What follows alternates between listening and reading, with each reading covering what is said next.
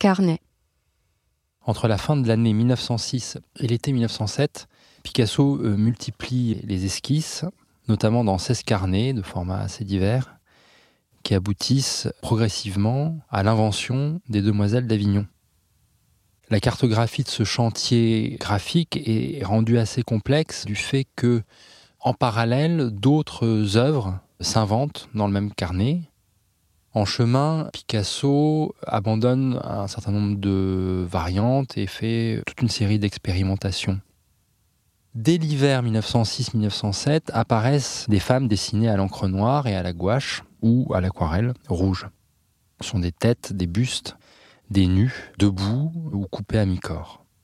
Ces figures sont parmi les premières que l'on peut rattacher au projet des Demoiselles d'Avignon.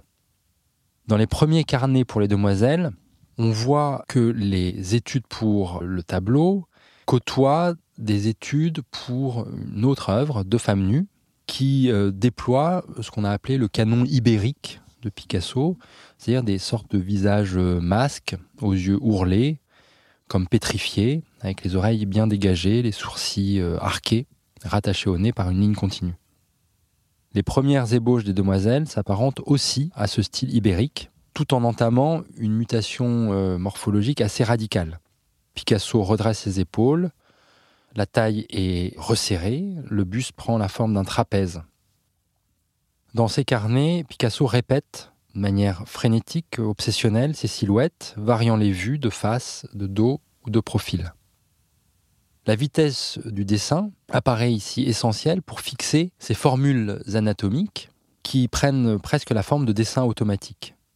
Sur une même feuille ou d'une page à l'autre d'un carnet, Picasso reprend la même posture, le même geste, le même détail, cherchant à réduire la forme à l'essentiel.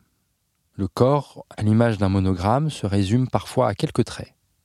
Parallèlement, le dessin brise l'unité anatomique. On trouve des corps sans tête, des têtes sans corps, des études de pieds, de mains, de troncs.